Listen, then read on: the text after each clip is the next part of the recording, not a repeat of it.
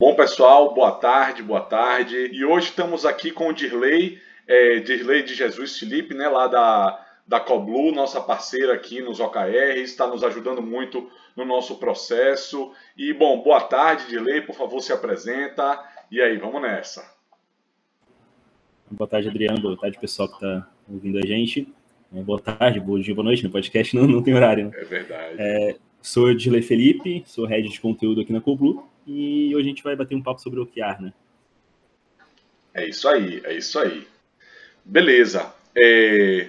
Bom, a gente estava até conversando um pouco antes aqui e tal, o direito estava me perguntando da, da, da, nossa experiência com, com o OKR, e eu acho que para a gente puxar e contextualizar melhor essa conversa aí para o pessoal que está ouvindo a gente, que está assistindo a gente também no YouTube, é começar explorando um pouco o conceito. Então, é, se você puder falar um pouco para a gente sobre o que é a metodologia dos OKRs e, e, pela percepção de vocês, né, que trabalham com isso diariamente. Então, vamos nessa. Bom, eu sempre divido essa explicação em dois momentos. Assim, para mim, é, tem a explicação mais simples, que é você colocar o, que é o que é OKR no, no Google, né, o que é o OKR no Google, você vai encontrar lá uma dezena de artigos, todo mundo falando a mesma coisa, né? Ah, o OKR é uma sigla que significa Objectives in Key Results, em inglês, né, Objetivos do Estado Chaves. É, essa explicação eu considero que ela é o que explica o KR como um framework de gestão de, de metas, né? Ou seja, é um jeito diferente de você criar uma meta e visualizar ela, né? Seria o objetivo, seria é, um propósito, né? O que você quer alcançar e os resultados-chave seriam as metas em si, né? Inclusive tem, quando a gente conversa com pessoas mais antigas no meio da, da administração, da gestão, eles costumam fazer um, uma comparação com, com o OKR, quer dizer que o OKR eles são metas smarts com uma frase bonitinha em cima, né? E quando você olha só desse, nessa explicação, não deixa de estar errado, né? Fica, Sim. mais isso, assim, são metas smarts, né, que seriam as metas em si, os KRs, né, os results, e o objetivo que seria uma frase inspiradora, um propósito, enfim. É, mas aí o que diferencia para mim o OKR dessa explicação simplista é, é, o segundo, a segunda explicação que eu gosto de dar, que o OKR como modelo de gestão de performance e desempenho é, nas empresas. Né? E aí envolve uma série de premissas que todas as empresas é, precisam entender e, e, estar de acordo para que isso funcione, para que elas colham os benefícios da metodologia. E exige muita, muita mudança cultural, muita mudança de modelo de gestão. Né? É, não sei se você já quer que eu, que eu entre nesse, nessa situação. Pode ser, pode ser, por favor. E, tivemos aqui agora a participação do Galo também, nosso galinho, galinho aqui. Nome já, é, pois é. Hã? Ele tem nome não? Tem nome, Mandela. Pois é, porque só para só contextualizar, uma, uma outra colega nossa tem um, um, galo também no terreno que a gente apelidou de Nelson. E aí, ah. depois que o meu surgiu, o resto da galera apelidou ele de Mandela. De Mandela e, assim a gente, e assim a gente tá. Mas, por favor, é, é, hum. vamos se aprofundar sim. Vamos lá, o, o OKR como modelo de gestão, eu acho que ele tem algumas premissas que são muito importantes, assim, das empresas elas é, entenderem e comprar, assim, é quase como se fosse um contrato, né? É, a primeira delas é, é sobre transparência, né? É, que transparência é um benefício que traz comunicação, alinhamento estratégico para todo mundo. É, eu sei que talvez no, no, meio digital, assim, falar de transparência já seja um pouco batido, mas existe uma, uma série de, de, de setores, de empresas em que a transparência é um bicho de sete cabeças, assim, quase falar grego para eles, assim. É, eu, eu, por exemplo, já trabalhei em hotel e eu lembro que eu era recepcionista de hotel. Eu lembro que todo, todo começo de ano chegava uma planilha para gente via e-mail com todas as metas que a gente ia ter que alcançar por mês, número de dias, tipo, tudo meio que esquematizado matematicamente, não existia nenhuma margem para a gente opinar, nada daquilo. E a gente também não sabia de onde que veio aqueles números, né? Porque para a gente não fazia muito sentido, né? A gente olhava, tipo, não, não, não faz o menor sentido, as pessoas não, não, não entendem, né? É, como que a gente iria alcançar aquilo. E realmente, não, não existia nenhum tipo de comunicação da alta gestão com quem está na execução na linha de frente, né? É, o OKR ele propõe que todos os objetivos, os resultados-chave, eles sejam transparentes de ponta a ponta. É, isso significa que é, eles são transparentes em, entre as áreas, então o time de marketing sabe qual que é o OKR do time de vendas e vice-versa. Ele também é transparente entre os níveis hierárquicos. Então, por exemplo, aqui na Coolblue, é, se entrar hoje um estagiário, ele vai saber qual que é o objetivo resultado-chave do nosso CEO. Vai estar lá para ele ver? E, e, isso é muito legal porque ele consegue ver como que ele está contribuindo, que, o trabalho dele vai fazer o nosso CEO alcançar as metas e objetivos dele, né, e a empresa como um todo. Então, é, transparência é, é um dos pontos principais, né, entender ela como um benefício e não como algo ruim, né. É, outra coisa muito, muito importante também para os OKRs é, é, a colaboração em rede, né, é, quebrar os silos, as pessoas trabalharem juntas e as pessoas proporem os próprios OKRs, isso é, é muito importante, eu dei o um exemplo lá de no hotel, né, de quando chegava essa, essa planilha cheia de metas para a gente para o ano, né, é muito comum em empresas é, um grupo de diretores se reunir numa sala e ficar dias, semanas, horas, construindo toda a estratégia do ano inteiro, né? De todas as metas que cada um vai fazer, né? E aí, quando chega na parte de execução, de quem vai executar esse plano, é, aquilo não faz sentido, né? As pessoas não verem sentido naquilo. Isso acontece porque quem planeja a estratégia geralmente não é quem executa ela, né? Uhum. Com, o OKR, você muda isso, né, fazendo o que a gente chama de construção top-down e bottom-up, né? E aí a gente passa para alta gestão, para esses diretores, para o CEO, é, a função de dar contexto, de criar o planejamento estratégico e definir quais são os principais OKRs da organização, é, mas a gente convida as pessoas da, da, linha de frente do negócio, pessoas da borda da organização, dos níveis hierárquicos inferiores, as equipes, é, a construírem as próprias metas para dizer como elas vão ajudar a alcançar. Né? Então, seria alcançar aquele planejamento, assim, os objetivos. Então, no meu exemplo do hotel, é, ao invés de, de, chegar lá o quanto que eu deveria faturar por mês, né, eu, eu ajudaria a construir essa meta, né? É, e a gente olharia o faturamento total que, que, o hotel gostaria de atingir no ano e eu ajudaria a identificar como a gente faria por mês, porque tem meses que são melhores que outros, enfim, né, tem, tem várias coisas que a gente pode colocar aí.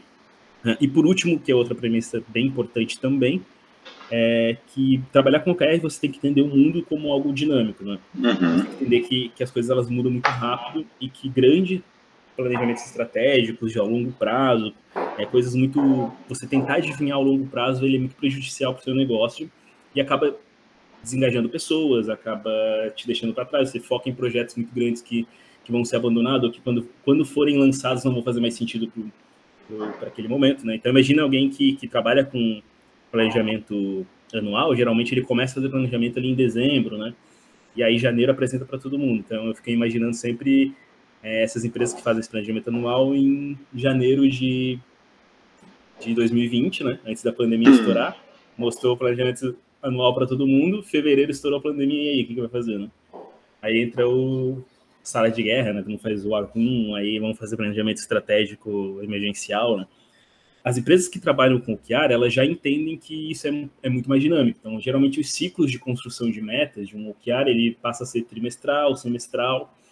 Então, essa revisão do que está fazendo sentido ou não, de quais são os estados que a gente vai correr atrás, ela ocorre muito, mais vezes durante o ano, né? Então, a possibilidade de você ficar engessado numa estratégia que não vai te levar a lugar nenhum é muito menor, né? Acho que seria basicamente isso. Então, a gente pode focar como essas três premissas: é transparência, colaboração em rede, no engajamento das pessoas e entender o mundo como algo dinâmico. Né? Então, quando você pega tudo isso e condensa nesse modelo de OKR, onde as pessoas, as pessoas vão construir as metas, você vai dar liberdade para elas, onde existe atualização em tempo real, vocês falaram que vocês praticam check-in, né? E só o fato de praticar check-in, mesmo que os OKRs não estejam bem escritos, como a gente mencionou antes, né? já, já traz bastante benefício, assim, né? É, bom, acho que é isso, esse modelo, esse que diferencia, eu acho que o modelo da explicação mais simplista do que são os OKRs mesmo como, como metas, né? Sim, sim, não, é, ficou muito claro, inclusive todos esses aspectos culturais, né, que eles envolvem as organizações, não apenas internamente, mas a, a questão, questões externas mesmo, como você estava falando, da flexibilidade, e, e, e, que no final das contas tem muito a ver com cultura, né? De, de às vezes de segmento de negócio. Então, segmento de tecnologia normalmente eles carregam consigo uma cultura um pouco mais inovadora, então já trazem essa, essa, esse mindset, né, essa mentalidade que alguns segmentos mais tradicionais, como é o caso do hotel que você estava sugerindo, não uhum. necessariamente ou, é, aplicam, ou, às vezes, mas que elas são super úteis também, é, faz todo sentido, não é uma metodologia de performance geral, né, como você está tá trazendo para gente. Mas aí, é, é, no início, você falou daquela lista né, de, de, de smart, de objetivos uhum. smart. Seria tem, então tem gente que acaba vendo um pouco nesse prisma, é, é, para além de todo esse aspecto cultural que você trouxe. Pronto. Então, é, para a gente diferenciar bem, aí você trouxe muitas diferenças a nível é, conceitual, mas aí agora a nível de execução, na hora de construir o seu OKR, a nível de estrutura, qual é o que é que você traz de diferença entre eu montar ali uma lista de objetivos SMART e montar o meu OKR na parte de estruturar a, a, operação, a, a operação mesmo de construir o OKR? Ficou claro? Sim, sim, ficou claro. É, é que tem é, é, meio que todo esse aspecto mais da organização é, é algo que você não controla, assim, né? Depende sim. da cultura, depende da empresa. A empresa tem que estar afim de, de implementar, tem que comprar várias coisas, né? Mas você ali que vai construir, vai executar o seu OKR, né? Você precisa saber como construir um bom OKR, seria basicamente isso. Exatamente. Né? Uh, bom, independente se você chama de metas smart, de, de, de, de resultado-chave, enfim, é, o que você precisa ter em mente para diferenciar ele de, do que a gente fala de lista de tarefa, né, que é o problema mais comum de todos, assim, para quem está começando, é diferenciar um, um OKR de uma lista de tarefas. Sim. É, isso não é, isso também vem um pouco da cultura, né? Porque a maioria das pessoas nunca foi perguntada sobre o para falar em termos de resultado, né? Sempre em termos de do que, que ela vai fazer, né? E, e, segundo também porque é muito mais fácil você se comprometer com algo que é só uma entrega, né? Do que algo que é só um resultado, né? Então é, essa, esse aspecto do medo com a cultura acaba gerando esse problema que é bastante comum, né? É, mas vamos lá, quais são as características de um bom OKR, né? É, primeiro, ele tem que ter um objetivo, né? O objetivo ele é, ele é o contexto dessas metas que ficam soltas, né? E por que, que é legal a gente falar um pouco disso? Por que, que existe esse, essa dualidade, né? Por que existe um objetivo e um conjunto de metas? Porque não existe só metas smart, né? Porque teoricamente a meta smart ele já resolve boa parte do problema, né? Por isso que tantas uhum. empresas usam esse. É, a gente entende é, que o OKR, ele, a meta smart, ela é muito fria, ela é muito, ela não tem um contexto, né? É, vai estar escrito lá uma meta bonita, atingir faturamento de X no mês tal, né? Seguindo todos os critérios. Mas por que a gente quer atingir esse faturamento? Por que, a gente. Né? Por que, que alguém deveria correr atrás disso, né? É, então, você colocando um objetivo junto com esses conjuntos de meta, você cria um, um mini propósito ali, quase como se fosse um contexto, algo mais motivacional, mais aspiracional, que acaba juntando todo aquele monte de meta com um monte de número que é seria algo mais frio, assim. É claro que tem pessoas, é, que também depende do aspecto das pessoas, tem pessoas que se preocupam muito mais com os KRs, né, com as metas mesmo, são muito mais técnicas, e tem pessoas que elas gostam mais de se preocupar com o objetivo, né. Então, unindo essas duas coisas, acho que você pega o melhor dos dois mundos, assim, tanto a parte aspiracional do objetivo, quanto a parte é, métrica de resultado, assim, com os KRs, né. É, um objetivo, ele precisa ser aspiracional, né, ele precisa ser uma frase que, que motive e que, principalmente, assim, acima de tudo, que dê contexto do que vai ser mensurado, tá? É, então, por exemplo, eu, eu, posso ter um resultado de uma equipe de vendas que seria melhorar os nossos resultados, desculpa, um objetivo de uma equipe de vendas que seria melhorar os nossos resultados B2B.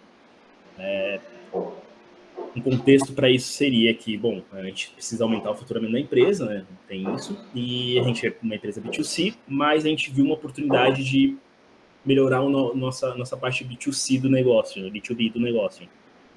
Então, esse seria um bom objetivo para a gente trabalhar num, num trimestre ali, para tentar né, alavancar essas vendas. E aí, os resultados-chave seriam os, os, fatores que a gente ia se comprometer, né? Então, gerar X oportunidades, é, tentar faturar, aumentar de X para X, ou para X para Y o faturamento é, via vendas B2B, né? Então, esses, esses resultados, eles estão contribuindo para esse nosso objetivo de melhorar os nossos resultados B2B, né? É, que também estão contribuindo com a estratégia. Né? Então, acho que para. Não sei se ficou claro o que eu, com o exemplo que eu dei, posso dar outros exemplos também, mas eu acho que o que define o, um bom OKR é essa relação bem construída entre um objetivo claro, precisa ser claro, a pessoa precisa ler essa frase e entender, ah, beleza, tá todo mundo indo atrás disso, assim, então como melhorar os nossos resultados B2B. É, olha como essa frase é interessante, melhorar os nossos resultados, significa que a gente já tem uma, uma parte B2B, né, que já existe, a gente está tentando potencializar ela por, por, algum motivo específico, né? É, seria diferente, por exemplo, é, estruturar os, nossa, é, a, o setor B2B da empresa. Então, seria que é, nessa frase, estruturar o setor B2B da empresa, a gente não tem um setor e a gente está começando a fazer ele, né? Então, olha como, como uma frase bem escrita, ela também te fala sobre posicionamento, sobre a estratégia do, do que uhum. as pessoas estão correndo atrás, né? E aí isso vai ser é, quebrado em resultados chaves. Aí, nessa, nessa relação do objetivo e resultados chaves, tem uma coisa muito interessante que é quebrar a subjetividade, né? Isso é, isso eu acho que é a coisa mais importante, assim. É, quando a gente fala, por exemplo, de melhorar os resultados B2B, isso pode significar coisas diferentes para pessoas diferentes, né? Então, melhorar para você pode ser 50%, melhorar em 50%. Para mim, é só, meu, só é melhorar se for 100%. Uhum. Tem que dobrar. É, e aí você quebra essa subjetividade definindo ali alguns números meio que comuns para todo mundo. Né? Então, a gente, a gente considera melhorar os nossos resultados B2B se a gente atingir é, 20 mil de faturamento, se a gente atingir não sei quantas propostas, é, X clientes.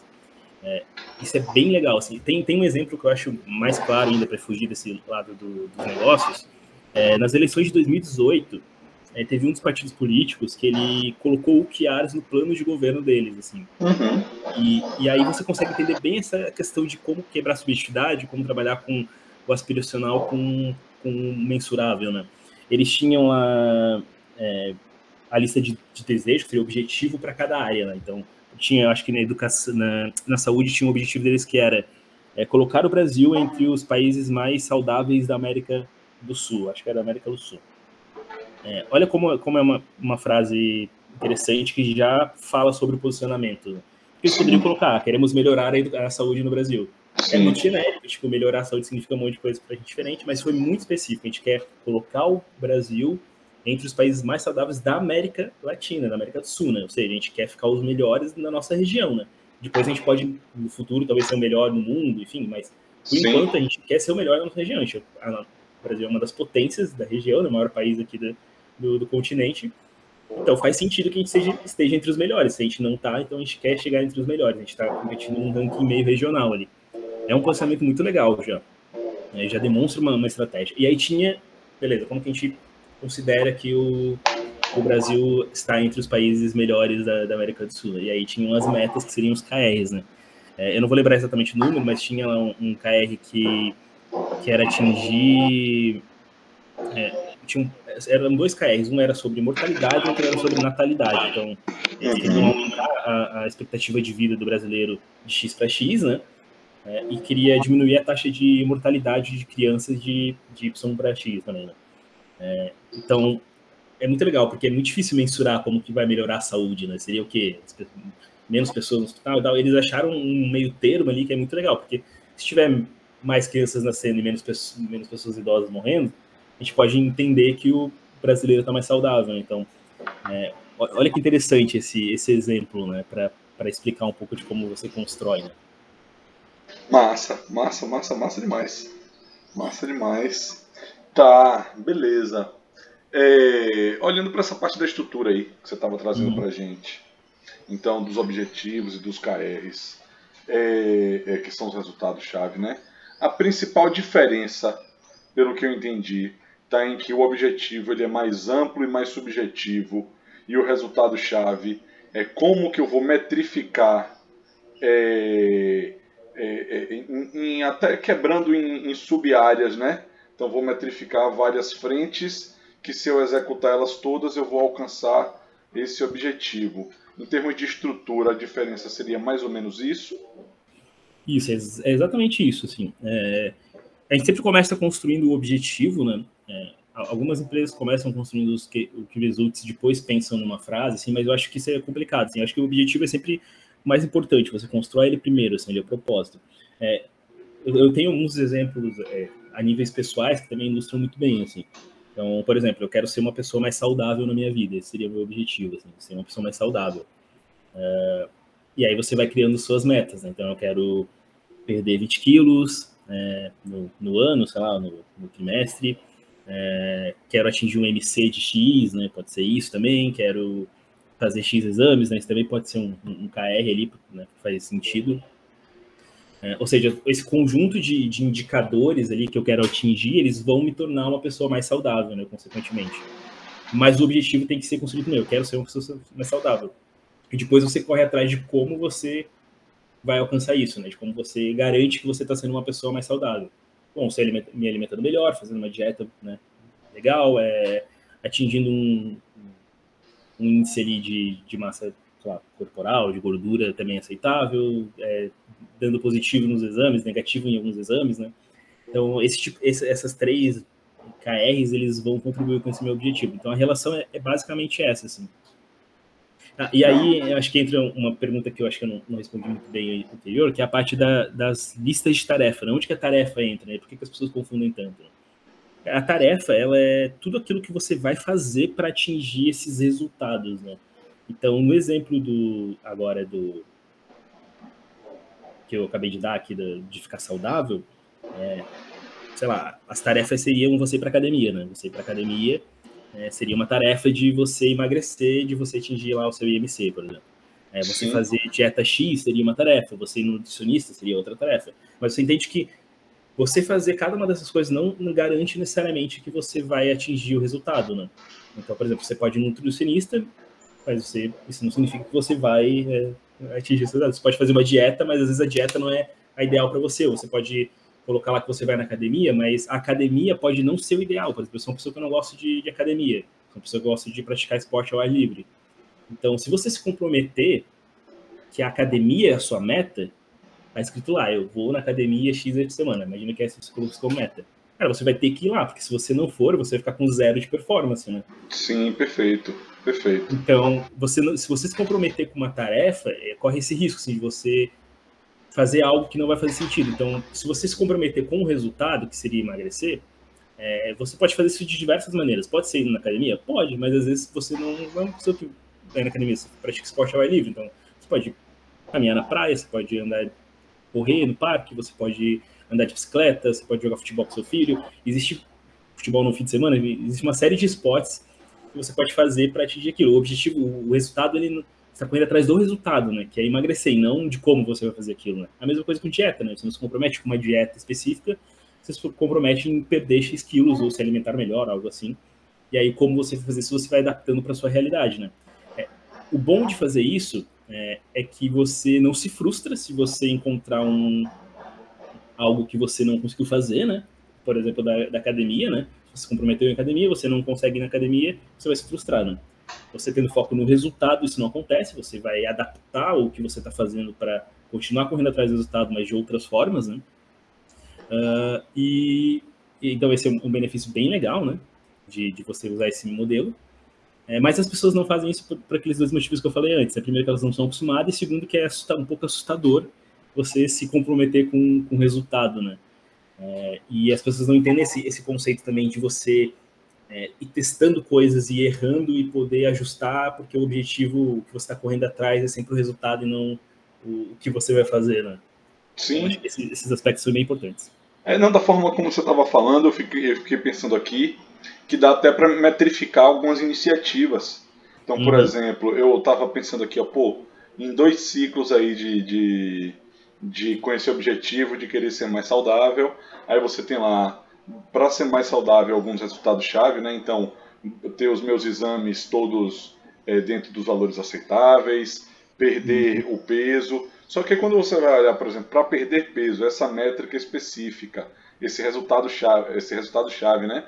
É, é, uhum. eu fiquei puxando esse gancho, que aqui a gente trabalha muito com métrica, e aí tem algumas coisas de, de tipo assim, de você encontrar o um indicador que de fato mexe com, com aquela métrica.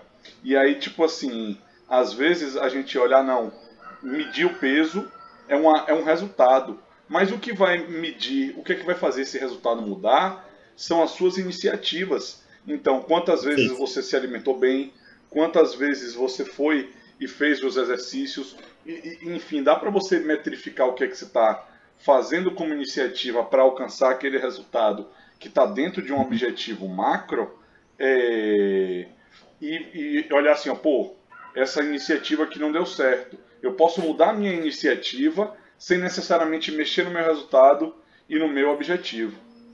Exatamente, é, é, é perfeito, é, é, isso mesmo. Assim. E, e, aí a gente pode entrar um pouco mais né, na característica dos resultados-chave, que faz ele ser tão interessante, que é o que você falou, é, é o indicador-chave, né? É o Sim. KPI que tem ali. Você, a, partir do momento que você tem o seu propósito, o que, você quer atingir ali, que seria o objetivo, você vai encontrar os indicadores, né, que dizem que isso vai dar certo ou não, né? E aí, tendo esses indicadores, é, você vai correr atrás deles, assim, é bem, bem simples, é bem o que você falou mesmo, né? E as iniciativas, vai buscar iniciativas que vão, vão alterar esses indicadores para mais ou para menos, né? Então, a gente até fala que esse, a forma perfeita de você construir um KR é você pensar exatamente nessa estrutura, assim.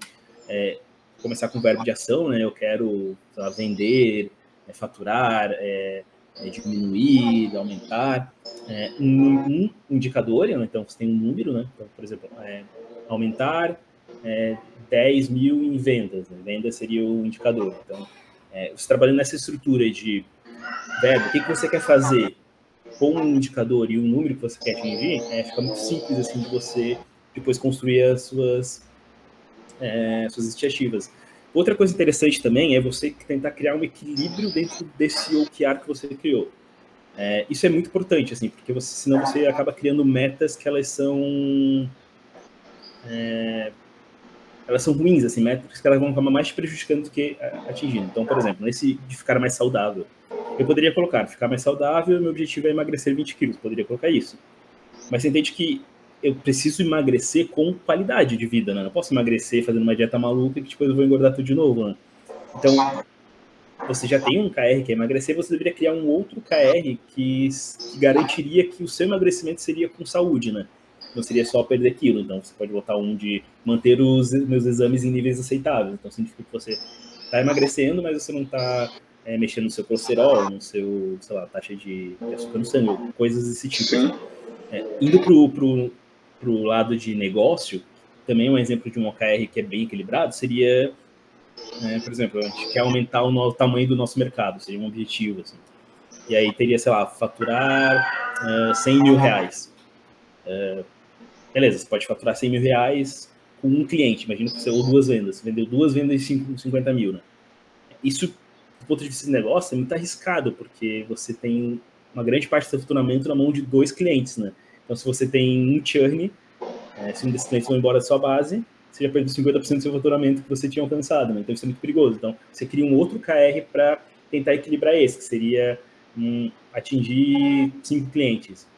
Então, você quer faturar 100 mil, é, aumentar cinco clientes, né, para ter cinco clientes, você está fazendo um pouco mais equilibrado, uh, e, mas ao mesmo tempo, você pode pensar assim, tá, beleza, eu quero faturar 100 mil com cinco clientes para ter esse equilíbrio, né, não ficar é, tudo na mão de, um, de poucos clientes, mas que, que, tipo de cliente que eu vou trazer para minha base, né? Uhum. Vou trazer qualquer cliente, eu posso ir lá e oferecer na feira meu produto, né? E aí qualquer pessoa compra, compra, né? E é, ou seja, significa que essa pessoa vai, pode até comprar meu produto porque se sentiu atraída inicialmente, mas ela vai sair muito rápido porque não tem um fit com ela, né? Então eu posso criar um terceiro KR que seria de qualidade do meu cliente, né? Então agora eu tenho faturamento, faturar 100 mil, eu tenho o número de clientes que eu quero alcançar, que seria 5, né? E eu posso criar um terceiro KR que seria de qualidade, que seria um NPS, é, uma nota de satisfação, alguma coisa assim, que eu garanto que eu estou trazendo faturamento, que eu estou trazendo cliente, que eles estão satisfeitos com o produto. Entende? Então, esse seria um OKR equilibrado, assim, bem, bem equilibrado, em que todas as metas elas estão garantindo que não exista nenhum incentivo perverso entre elas, entende? Que poderia existir se tiver só uma delas. Entendi. Massa. Massa.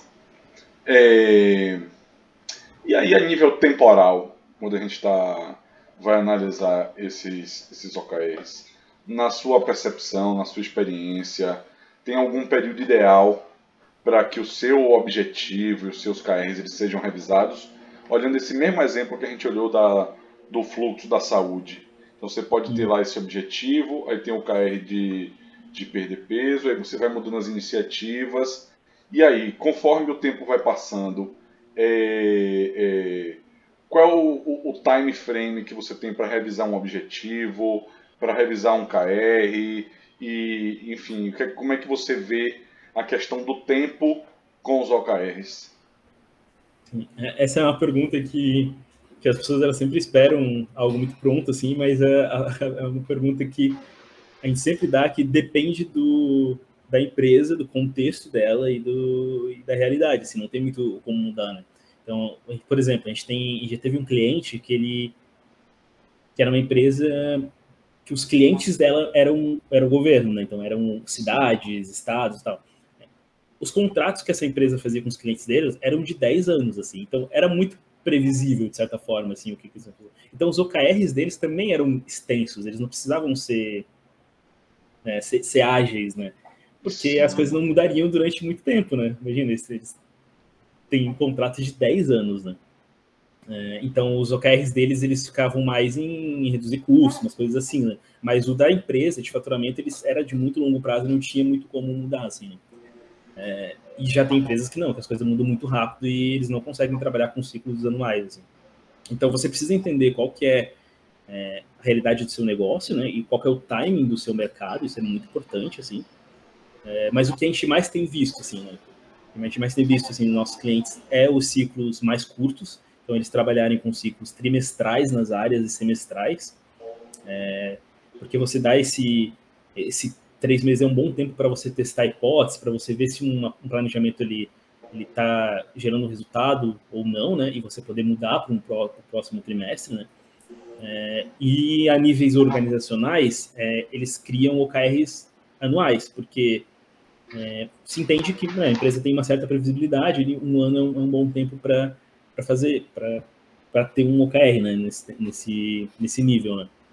É, mais uma coisa importante que é o mindset de que as coisas elas não são escritas em pedras. Né? Então, mesmo que você crie um OKR anual, é, você está como acompanhamento desses OKRs, desses resultados, ele é feito de isso é bem, bem, importante, acho que eu não pontuei, né? Existe a parte de você construir o OKR, de você apresentar ele, de você construir novos OKR. A gente chama isso de um uhum. ciclo, né? Então, isso que eu estou falando, trimestrais, semestrais, anual. E existe a parte de acompanhar o OKR, e isso geralmente é feito o tempo todo, né? Então, a gente chama isso de reuniões check-ins, né? De reuniões de atualização. Geralmente elas são ou, sem, ou semanais ou quinzenais. E é um momento realmente onde todo mundo apresenta os resultados. Ó, o meu OKR é esse, é, eu atingi X%, estou com dificuldade nisso, naquilo. É, e aí, essa atualização em tempo real é o termômetro da estratégia, né? Onde você vê se o que você tinha pensado lá na frente está dando certo ou não, se a execução ela está dando frutos ou não, né?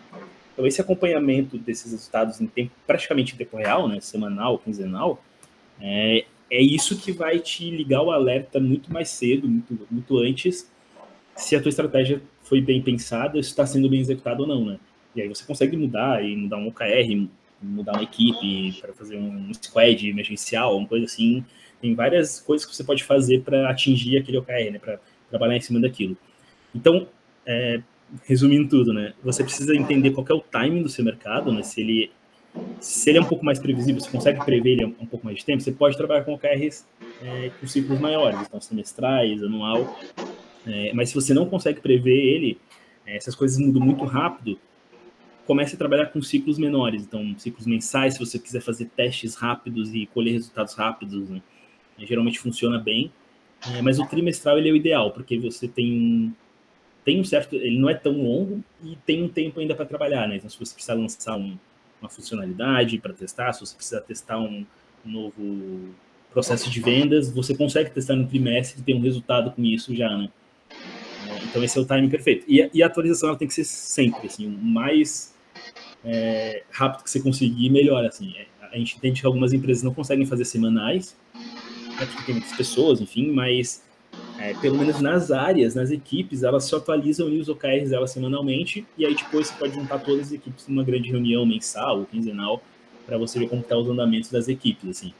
Mas a atualização, ela precisa ser constante, você atualiza o seu OKR semanalmente numa plataforma, numa planilha de Excel, é, um software de OKR justamente para isso, né, para você atualizar os OKRs lá dentro, e a parte onde você vai alinhar com as outras áreas, elas podem até ser um pouco mais espaçadas, assim.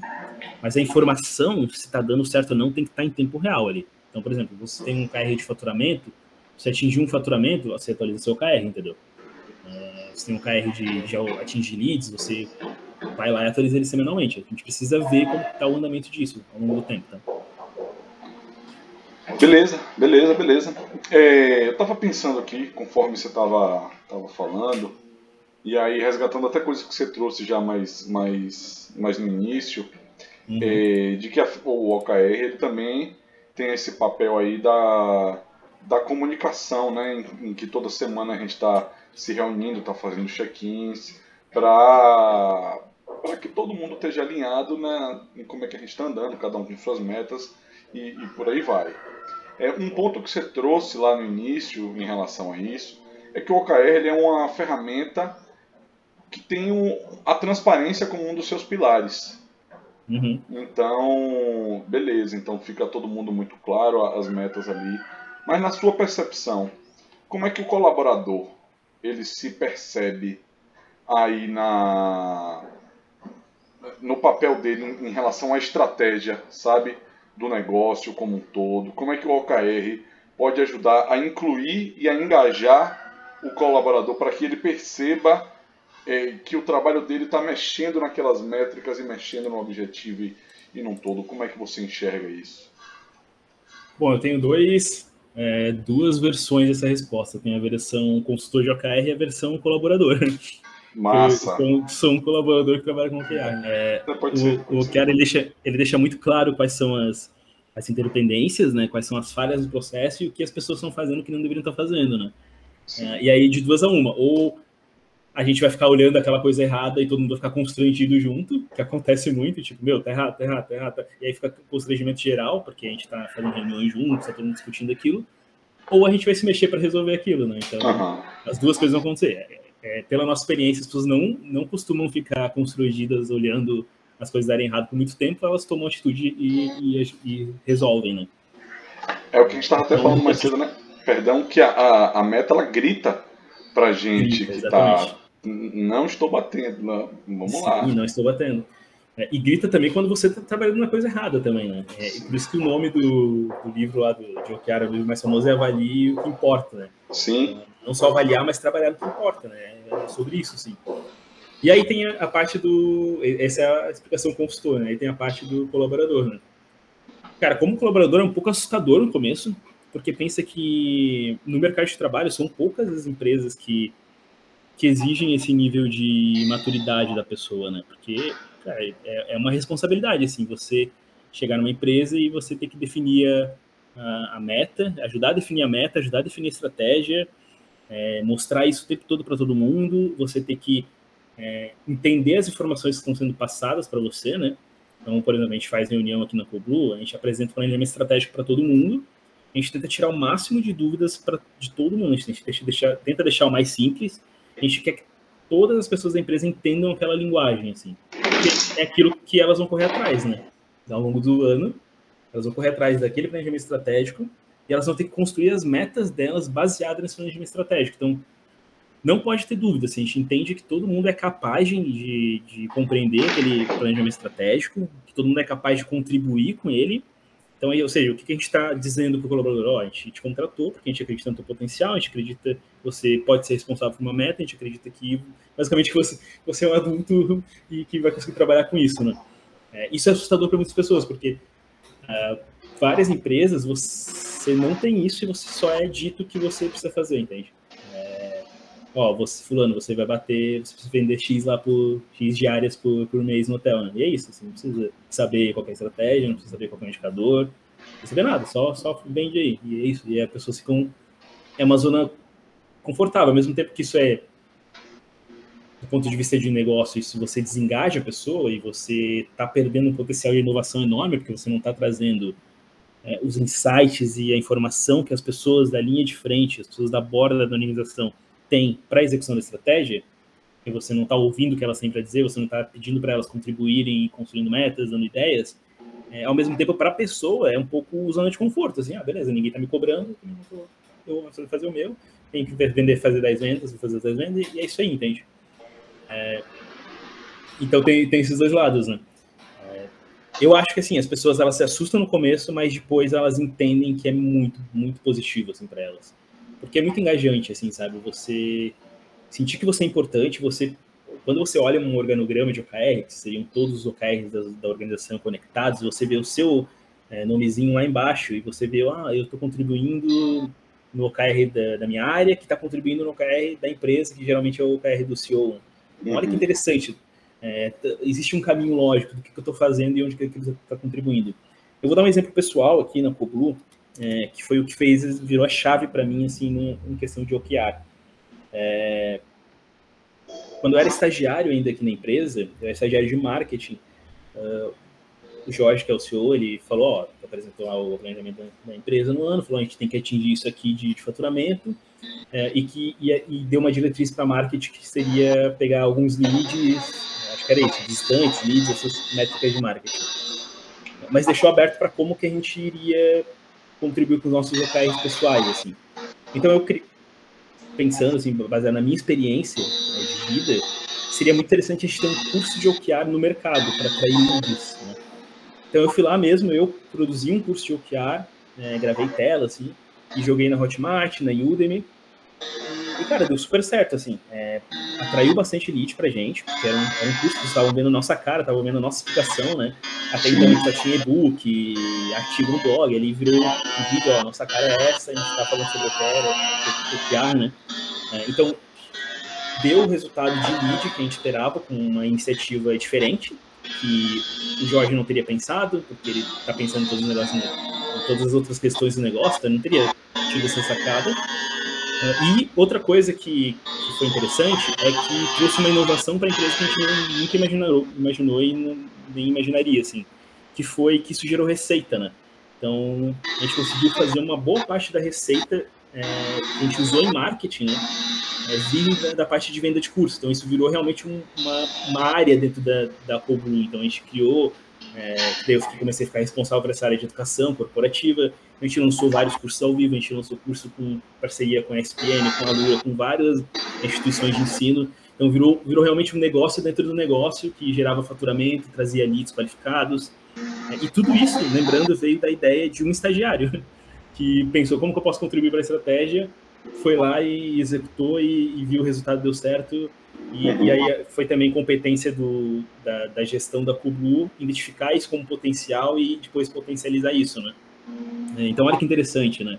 É, isso só foi possível, e claro, do meu ponto de vista como colaborador, que é um estagiário, ou seja, uma pessoa que às vezes pode não ser tão engajado, né, tá aprendendo, é, eu fiquei meu, o dobro de engajado com a empresa, né? Quando eu vi que algo que eu propus deu um resultado super impactante e que aquilo foi incorporado na estratégia real da empresa para os próximos né, e que eu fui retribuído por aquilo. Né? Então, isso é muito gratificante, assim, pessoalmente, como profissional, e para a empresa também, porque ela está sempre é, propensa a, a, ter esses picos de inovação a qualquer momento. Massa. Uhum. Massa demais. É... Beleza, beleza, entendi. Inclusive os, os efeitos na organização, né, na cultura como um todo, bem legal. É, eu queria mudar um pouquinho a nossa, o caminho é, que a gente está indo, mas agora para entender erros, você na sua experiência com lidar com vários clientes e até internamente, como você mesmo falou, tem essas duas perspectivas, né, é, de vivência nos OKRs. Para você, na sua percepção, quais são os principais erros cometidos na hora de se definir os OKR de maneira geral? Certo. É. Uh, a cultura de tarefas a gente já falou, né? É um erro é, e a gente já explicou o porquê que acontece. É, e aí, como resolver é, as pessoas que são responsáveis, sempre precisa existir é, um patrocínio das lideranças. Então, a liderança ela precisa ser muito bem treinada em OKR, porque é ela que vai cobrar a boa execução, a boa definição, né? Então a gente sempre fala que a gente tem que treinar pontos focais entre as empresas, OKR, líderes OKRs, e que os diretores e as pessoas da gestão precisam estar compradas, precisam entender bem o conceito. Porque se, se a pessoa não entende, ela vai validar o OKR de alguém, se tiver mal escrito, vai passar, né? Ele vai falar, ah, tudo bem, meu chefe falou que tá tudo bem, tá tudo bem. Então, é isso, né? Meu líder falou que tá tranquilo. Então a cultura de tarefa é, é, é, uma, é, é bem, um erro bem comum e a gente resolve com, com, com isso, né? Com líderes capacitados que vão poder questionar é, aquele resultado-chave que a pessoa escreveu e falar, ó, oh, por que você pensou nisso? Você não acha que isso é uma tarefa? Você acha que não poderia se comprometer com o resultado? Às vezes acontece de uma pessoa não entender, tipo, é, esse conceito de tarefa, resultado, e você ter que deixar ela quebrar a cara, sabe, durante um, alguns uhum. tempo. Assim, existe uma curva de aprendizado de algumas pessoas, mas isso é muito bom, porque ele vai gerar uma maturidade, vai chegar um momento que ela vai sacar e que ela vai ficar gritante na cara dela que ela tá correndo atrás da coisa errada, né?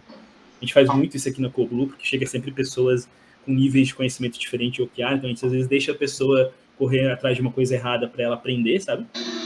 Sim.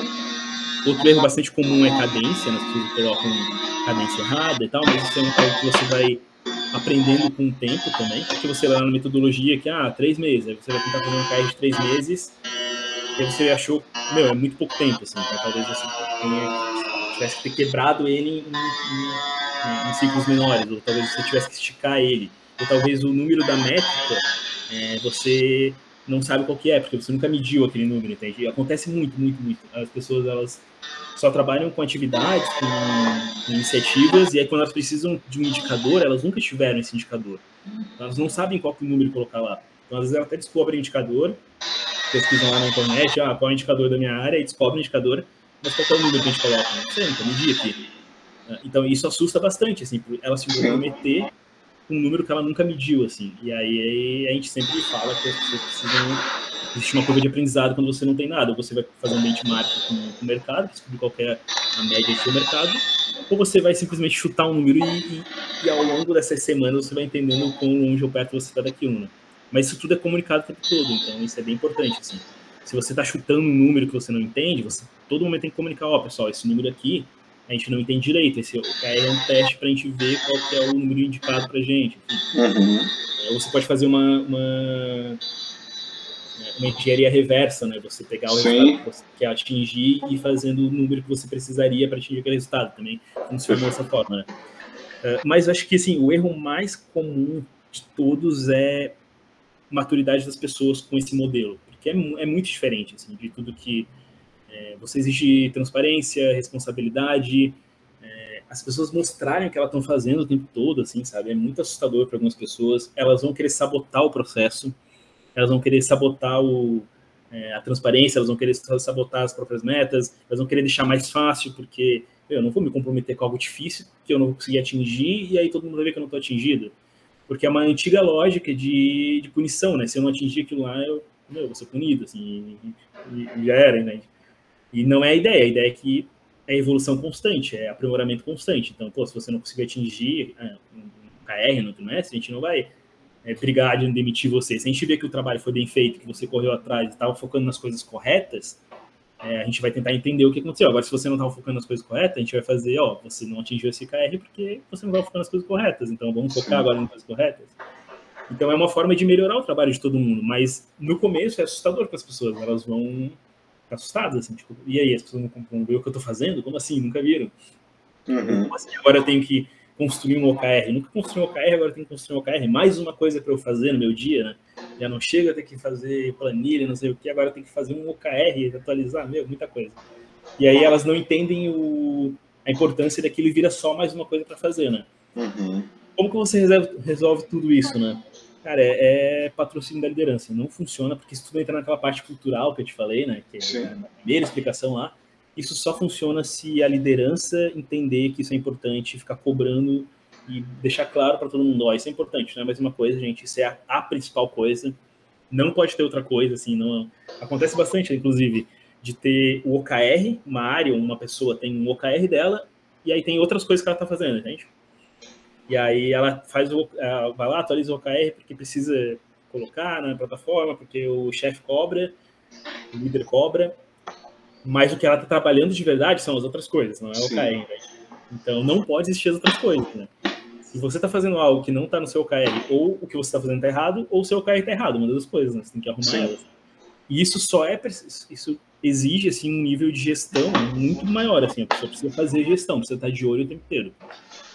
E aí fica, você pode pensar, pô, pelo lado gestor é, é uma carga muito pesada. Só que não, porque você tira da, da alta gestão aquela, aquele problema que era ter que definir todas as metas de todo mundo que cada um vai fazer, né? Que é uma parte muito cansativa, assim. Então você tira isso da alta gestão, dá isso para as pessoas, né? E a alta gestão fica com o que ela faz de melhor, que é gerir talentos, indicadores, ver o que está dando certo e errado e, e, e dar um norte, um caminho, um contexto, né? Uhum. Acho que isso é mais importante, assim. Massa. Massa. É, pô, nosso papo tá massa aqui. Pra gente. É, não, a gente. Eu tô achando massa. é, eu falo muito, né, massa, que é uma, é uma gíria aqui de Salvador, aqui da Bahia, para falar que é algo muito legal, muito uhum. empolgante. É, mas vamos lá, para a gente concluir esse, esse nosso bate-papo, é, você consegue contar para a gente um ou mais de um case é, em que vocês usaram o OKR e o OKR deu uma virada de chave ali numa organização? É, conta uma história assim para a gente, para a gente trazer esse contexto, né, para quem está ouvindo, para quem está assistindo a gente, o contexto de, pô, ó como isso mudou, ó, ó, olha o impacto que ele trouxe. Sim. Uh, eu vou, vou, dar dois exemplos que tem no. Eu vou dar três exemplos até. Ah. Dois deles tem no nosso site, né, no, no Coblu, vocês podem entrar lá e ler o case completo, que é bem interessante. Tá. Uh, o primeiro deles é de uma grande empresa, né, que provavelmente todo mundo conhece, que é a Nextel, né, é, a Nextel ali no, acho que entre 2009, eu não lembro exatamente as datas, vão ter lá no, no blog é, para vocês lerem, mas vocês vão entender mais ou menos pela tecnologia, né? Eles tinham aquele, aquele aparelhinho lá na Nextel, né? Era o Blip, né? Que pessoas entravam falavam de graça. E aí houve uma mudança de tecnologia, acho que com 3G, se eu não me engano, em que as chamadas telefônicas ficaram, ficaram muito baratas, ficou muito mais fácil Sim. comunicar. Ou seja, o diferencial competitivo da Nextel ele passou a deixar de existir, porque era muito mais barato, tinha os planos das, das outras operadoras, então ficou muito mais barato assim, conversar, e depois entrou o WhatsApp, enfim. Então, pense assim, o diferencial competitivo dessa grande empresa, do nada, deixou de ser um diferencial porque todo mundo tinha, né? Era ligação praticamente gratuita, de graça, né? É, então eles precisaram se reinventar como um negócio. O, contrataram, os números deles estavam em queda, eles contrataram um CEO novo, né? E o CEO falou: oh, a gente vai implementar o OKR aqui na organização. Eu tinha lido sobre o modelo, eu tinha gostado do modelo. Ele deu a tarefa lá para um, um, consultor interno, que era o Pedro Signorelli, inclusive tem, tem podcast, tem vídeos do Pedro aí diversos na internet contando essa história, muito interessante para quem se interessar. E aí eles tinham essa grande tarefa de colocar o KR na organização inteira, então mais de 2 mil colaboradores.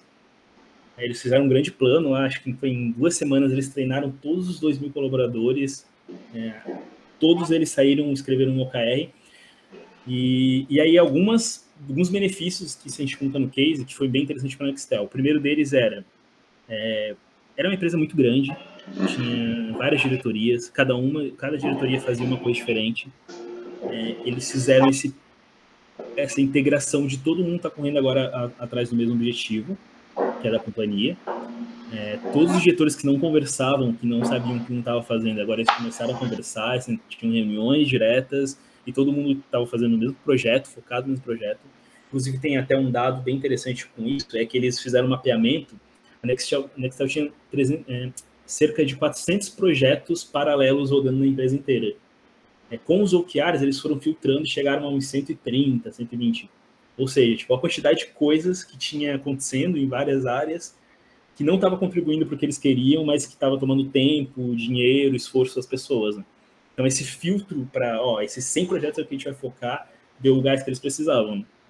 É, então, é um case bem interessante de uma empresa que se reinventou, é, o modelo de gestão dela, o modelo de negócios, é, colocou para muita gente é, e o resultado disso, a gente até contando um case, é que a Nextel né, conseguiu reaver os números deles, né, eles conseguiram, inclusive, ser vendido para Claro, se não me engano, né, há pouco tempo atrás. E grande parte do sucesso dessa retomada da, da Nextel se deve aos, OKR, aos OKRs, tá? É, então convido todo mundo a ler o case completo, né, que vai ter muito mais detalhe, tem as entrevistas com o pessoal envolvido, então é bem interessante. Inclusive alguns exemplos de OKRs dessas pessoas que estavam envolvidas nos treinamentos. É, um outro case daí já é um case completamente diferente de uma empresa minúscula que nem existia, que, gente, que é a Ocean Drop. Ocean Drop é uma empresa de é, é um e-commerce de super, super alimentos, é, é, suplementação alimentar com base em algas. Então, eram três oceanógrafos aqui da, da Universidade é, do Vale do Itajaí. Imagina, três jovens que saíram da faculdade tinham a ideia, não, a gente precisa montar algum negócio, assim. Eles entraram numa incubadora de inovação aqui de Florianópolis com o objetivo de criar um negócio que eles não sabiam qual era, né? E nessa inovadora eles conheceram o OKR, e aí eles começaram a formatar alguns tipos de negócio, até que eles chegaram no que seria hoje a Ocean Drop, e aí o, o, primeiro OKR deles era um OKR que era validar o modelo de negócio, que eu acho muito interessante, assim. Que a gente fala muito de contexto, né? O OKR de validar o modelo de negócio era literalmente validar, assim, a gente tinha que é, acho que construir a marca, é, fazer a prova social, uma coisa assim, tipo de registro, né? Porque era importante, porque eles, eles vão vender alimentos, suplementação, e ter o primeiro real faturado. Então, se eles tivessem essas três coisas, eles entenderiam que o projeto deles, que eles pensaram na cabeça como oceanógrafos, era realmente um negócio que eles poderiam investir, né? A gente também conta essa história no, no, blog e, cara, hoje eles faturam milhões, assim, eles crescem absurdamente por mês. Inclusive tem um vídeo deles no Shark Tank fazendo o pitch, é bem interessante, se quiserem olhar também, é bem massa. É, e aí, por último, a gente tem uma, uma ONG que utiliza o Chiara, que é a Code Club Brasil. A gente teve um projeto que a gente tentou, durante a pandemia, auxiliar algumas ONGs, né? A gente entendeu que seria um momento, imagina, se era um momento difícil para empresas que tem faturamento, imagina para ONGs, né? Que não tem faturamento, é, ficam com dependente de doação. Então a gente colocou a Code Club nesse projeto, a gente implementou o KR lá dentro. Uh, e, e, e, é muito interessante, e foi muito interessante para eles, porque é aquele negócio que eu falei lá, por exemplo, do, do exemplo do partido político, né? Numa ONG, as pessoas são cheias de causas, cheias de, né, de boas intenções e tal, mas na parte de mensurar isso, colocar isso numa um resultado real, às vezes eles pecam, né? Então fica várias pessoas é, cheias de motivação, cheias de propósito, né? Que é algo que geralmente falta nas empresas, uma ONG já é diferente, né? Eles têm muito propósito, muita vontade, muita, é, muito sonho de fazer o sonho deles dar certo, mas aí eles pecam na parte da, da mensuração, de como mensurado, né? Então, a gente fez esse trabalho com o Code Club, a gente construiu o planejamento estratégico com eles, como se fosse uma empresa mesmo, a gente construiu as metas, indicadores para a área, e eles conseguiram sobreviver na, na crise, e eles utilizam até hoje, é bem interessante, assim, como eles conseguiram adaptar quase um modelo de, de mercado para o modelo de ONG, que né, modelo Sim. que não tem, teoricamente, não tem lucro, né? Então, essas três aí, eu convido vocês a conferirem os três cases no nosso site. Massa! E a gente está aqui há já 59 minutos batendo esse papo. Vamos fechar uma hora certinho. É, Delay, muitíssimo obrigado aí pela conversa, velho. Nossa troca de ideia aqui para mim foi maravilhosa. Entendi vários aspectos novos aí a respeito do uso dos OKRs, né? Como a gente veio conversando ao longo do, desse bate-papo. E é isso, queria lhe agradecer. E se você quiser deixar uma mensagem aí para quem está ouvindo, para quem está assistindo, é, seu momento é esse, meu amigo. Vá lá, jogue duro. Uhum. Bom, obrigado, Adriano, pelo convite. É, gostei bastante da conversa. Eu sempre gosto de falar sobre o Kiar. É... Bom, é, primeiro, assim, ele, a gente sempre brinca, né, que o Kiar ele é aparentemente simples, né, é, porque ele parece muito simples mesmo, objetivos, estados-chaves e é, só que você, na prática, você vai vendo que tem muito conflito cultural, muita coisa que as pessoas não sabem fazer, que as pessoas têm medo. Então, é, a minha dica para as pessoas é comece a, praticar, a, fazer o KR, a praticar o PR, que você vai aprendendo com os erros e vai virando algo natural. Assim, existe uma curva de aprendizado, existe, existe níveis de, de maturidade que você vai adquirindo com a metodologia e você só vai saber colocando a mão na massa, assim, não vai saber lendo, ouvindo. É, ler, ouvir, é, fazer curso é importante, né? Mas colocar a mão na massa é primordial assim, para o aprendizado com o modelo, tá? É, convido todo mundo a conhecer a Coblu, né? Então, www.coblu.com.br. Lá a gente tem uma série de materiais gratuitos de OKR que você pode baixar eles, imprimir, usar na sua casa, colar na parede. Tem planilha, tem material, tem, tem tudo. A gente tem um curso online de OKR também para quem dá, quer dar esses primeiros passos. Você encontra tudo no, no site da Coblu. E é isso, é só agradecer pelo convite mesmo. Massa! Valeu demais, valeu galera. É isso, esse foi mais um Auto Convida e até a próxima. Valeu, muito obrigado, hein?